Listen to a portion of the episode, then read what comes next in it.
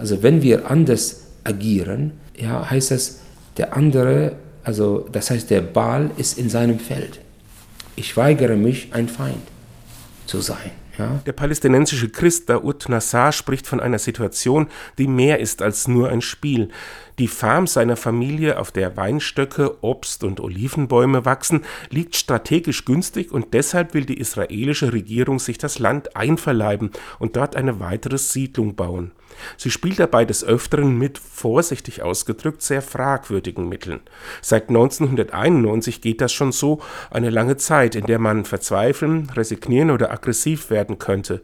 Doch die Nassars haben irgendwann gemeinsam für sich entschieden. Erstens, wir haben gesagt, wir weigern uns Opfer zu sein. Es war uns sehr wichtig, aus dieser Opfermentalität rauszukommen. Zweitens, wir haben gesagt, wir weigern uns zu hassen und niemand kann uns zum Hass zwingen. Drittens, wir haben gesagt, wir agieren anders, nicht weil das eine Strategie ist, sondern weil das auch aus dem Glauben, aus unserem christlichen Glauben kommt.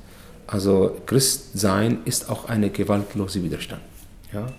Und viertens, wir sind Menschen, die an Gerechtigkeit glauben. Und wir glauben ganz fest, obwohl der Weg ist zu hart, aber wir glauben, dass eines Tages Gerechtigkeit wird siegen und so führen sie einen Rechtsstreit von Instanz zu Instanz. Gleichzeitig müssen sie mit den Problemen klarkommen, die ihnen durch die Auflagen der Israelis das Leben schwer machen. Doch die Nassars scheinen für alles eine Lösung zu finden. Man hat keinen Strom, dann haben wir eine Solaranlage installiert, äh, man hat kein Wasser, wir äh, sind total vom Regenwasser abhängig. Man darf nicht auf der Erde bauen, dann haben wir begonnen unterirdisch zu bauen, heißt das Naturhöhlen zu renovieren. Und die, die Idee für uns ist, die ganze äh, negative Energie, die wir haben, einfach positiv umzusetzen. Das ist, sage ich einfach, das ist unsere Therapie dort.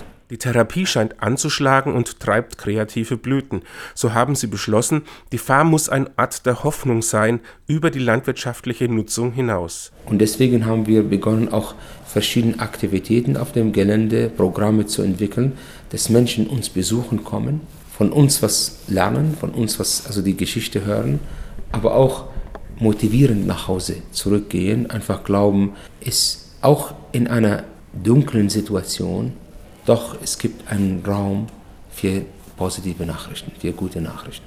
Deswegen kommen immer wieder Praktikanten auf die Farm, um mit den Nassars zu leben und zu arbeiten. Gibt Dauds Frau Computerkurse für palästinensische Frauen im Ort oder werden im Sommer Camps für Kinder aus Bethlehem und Umgebung organisiert. Also die Kinder sind traumatisiert, sie wachsen auf in einer schweren politischen Situation und für uns wichtig ist, durch äh, verschiedene Aktivitäten diese Kinder zu motivieren, ein bisschen positiv zu denken und ähm, einfach in sich selbst zu glauben. Immer wieder schauen auch ausländische Besucher vorbei, um sich das Konzept der Farm mit dem schönen Namen Zelt der Völker anzuschauen. Diese Form der Aufmerksamkeit ist natürlich auch ein Schutz vor der Willkür des Staates. Menschen aller Religionen und natürlich auch Israelis sind hier willkommen. Sie bekommen von Dawood die Situation der Farm erklärt. Und dann auch zu sagen, jetzt ist ihre Aufgabe, nach Hause zu gehen und weiter zu erzählen. Ja? Äh, oder gar nichts tun, aber niemals sagen, ich wusste nicht.